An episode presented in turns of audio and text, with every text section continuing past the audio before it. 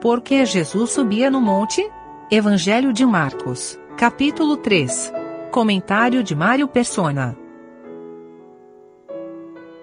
Na última reunião a gente viu de uma maneira geral esse capítulo e existem agora algumas particularidades nele que são importantes, principalmente a partir do versículo 13.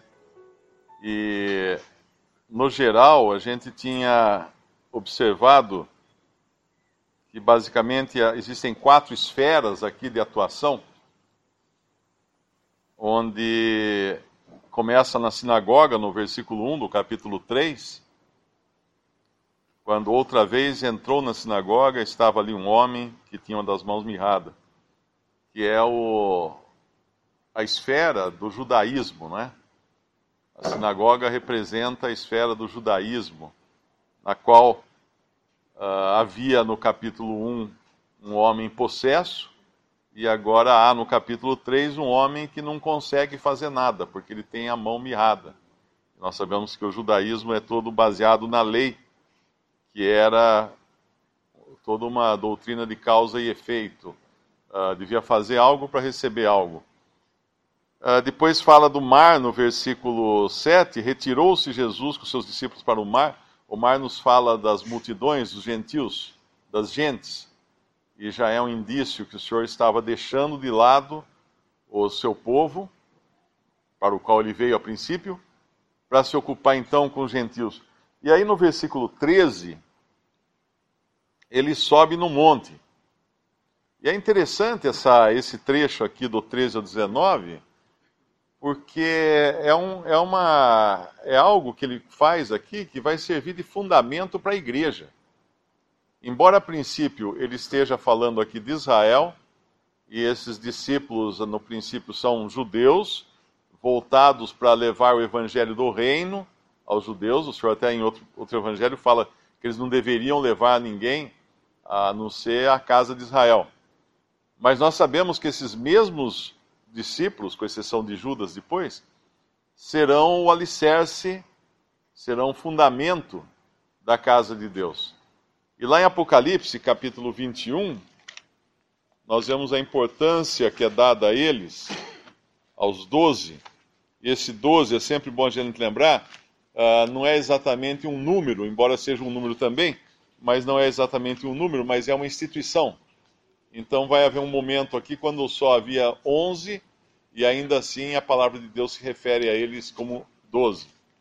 Uh, ah, Apocalipse 21, versículo 14. E o muro da cidade tinha 12 fundamentos e neles os nomes, os nomes dos doze apóstolos do Cordeiro. Eu creio que esses são uh, esses doze, que são essa instituição dos doze apóstolos que o Senhor chama. E para chamá-los, é interessante isso, ele sobe no monte. Porque ele, ele ia estabelecer depois uma coisa que não seria aqui da terra. Da mesma forma, quando ele, como ele sobe no monte na transfiguração, porque ele vai tratar de coisas que estão acima das coisas desse mundo, para chamar os seus, os seus apóstolos, os seus discípulos, ele sobe num monte também. Ele vai tratar com eles de um lugar mais elevado. E são algumas coisas que acontecem aqui. Primeiro, ele, chama, ele que chama. Ele chama, no versículo 13: subiu ao monte e chamou para si os que ele quis. Os que ele quis. Isso é importante nós entendermos que sempre que envolve serviço para Deus, é Deus quem levanta os que Ele quer, não é o homem. Nós sabemos que hoje na cristandade existe muito, muita coisa no sentido de, de faculdades de teologia, homens ordenando homens, ordenações de pastores, de bispos, de padres, de uma série de coisas, mas o Senhor chama. O Senhor é quem chama os seus. Lá em Efésios 4, fala que ele subindo às alturas deu dons aos homens e deu uns para apóstolos, e outros para profetas, e outros para evangelistas, e outros para pastores e mestres ou doutores, querendo aperfeiçoamento dos santos e para a edificação da casa de Deus. É Ele que chama. Ele chama, Ele escolhe, E ele envia, como ele vai fazer aqui. Então, primeiro ele chama. Ele chama conforme a sua vontade, os que ele quis. Não era nem baseado nas características deles, podemos dizer assim, ah, esse aqui tem mais talento para isso, aquele tem mais. Não, ele quis, ele quis, ele chamou, porque é ele quem vai capacitar também. Ele vai capacitar depois. Chamou para si os que ele quis e vieram a ele. E nomeou doze para que estivessem com ele e os, e os mandasse a pregar, e para que tivesse o poder de curar as enfermidades e expulsar os demônios. A primeira coisa, o primeiro, o primeiro movimento no serviço do Senhor é estar com Ele. Ele chama para que estivessem com Ele. A ordem às vezes é invertida, né? A pessoa quer sair pregar, quer sair trabalhar, quer fazer alguma coisa para o Senhor, mas sem estar com o Senhor não, não vai funcionar. Assim como Maria, que ficou aos pés do Senhor, enquanto Marta trabalhava de lá para cá, corria de um lado para o outro, até o Senhor ter que falar para ela, Maria, Marta, Marta, uh, por que você está tão ocupada com tantas coisas? Maria escolheu a melhor parte, estar com Cristo. Então toda todo serviço para Deus começa primeiro pelo chamado do Senhor, segundo pelo estar na presença dele. Pelo estar na presença dele. Porque é na presença dele que nós vamos entender o que ele quer de nós, né? Uh, eu me lembro, a minha filha, quando era pequena, ela, ela, ela, era muito rápida nas coisas. E quando a gente dava uma ordem, falava, Lia, vai pegar. Ela saía correndo para pegar, e às vezes ela tinha que voltar para pegar o quê? Porque ela, ela se adiantava até a ordem. E a gente brincava até com ela, porque ela era sempre assim, a gente fazia disso uma piada em casa, né? Mas muitas vezes nós somos assim como cristãos. Nós saímos correndo e depois nós não sabemos exatamente por que, que nós estamos correndo, por que, que nós estamos fazendo, uh, para quem nós estamos fazendo. Aí tem que voltar a estar com o Senhor, estar com Ele, ter uma comunhão com Ele, e aí então entender realmente o que Ele deseja de nós. Estar com Ele, para que estivessem com Ele. E aí Ele os manda pregar, os mandasse a pregar. Agora Ele vai dirigi-los a pregar. E é interessante que eles vão pregar no começo o Evangelho do Reino, mas depois da formação da igreja, Pedro vai ser o primeiro que vai pregar ali para uma multidão de judeus para que se arrependessem, porque fazia parte, inclusive, da, da questão dos judeus terem que se arrepender de terem abandonado uh, os caminhos de Deus e os oráculos de Deus. Mas desses apóstolos começa todas as coisas. Se nós estamos sentados aqui hoje, e um dia nós ouvimos o evangelho de alguém, uh, provavelmente se nós traçássemos uma árvore genealógica, né?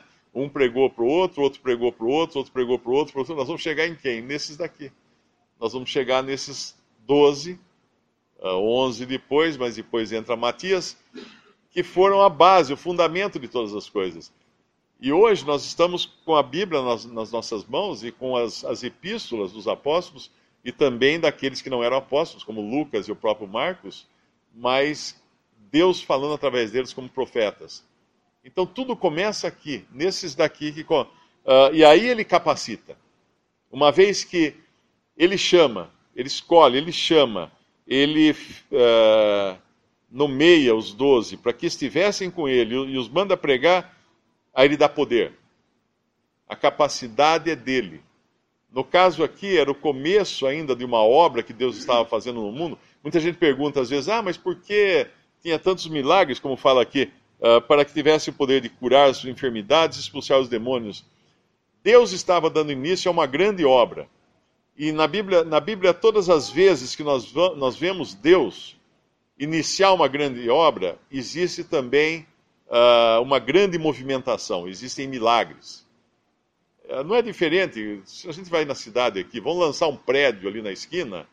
No lançamento do prédio, não só tem o terreno ainda, o que, que fazem? Ah, eles chamam banda, soltam fogos de artifício, distribuem bexigas, tem aquelas moças que ficam na esquina com bandeira. É, faz toda uma, uma, uma celebração para chamar a atenção que está começando uma obra ali naquela esquina. Ah, não é diferente com Deus. Quando Deus tirou os, os israelitas do Egito, Ele fez isso com grandes sinais, porque era uma coisa tremenda que Deus estava fazendo. E ao longo de toda a história, nós vamos ver acontecer isso. Aqui, quando ele chama esses doze, uh, quando Cristo vem ao mundo, né, já começa por aí, e aí quando ele, ele começa o seu ministério, é em poder, em, em milagres, em maravilhas e sinais. E quando a igreja é formada, mesma coisa. Daí vem os sinais, as maravilhas, como que se Deus colocasse a sua assinatura dizendo: Olha, eu estou fazendo isso. Isso é obra minha. E aí, quando ele chama esses, uh, aí ele dá que ele nomeia, né? E, e os manda, e os envia para que preguem. Mas sempre lembrando disso: vem dele. Nada vem do homem, nada vem de instituição humana, mas tudo vem de Cristo.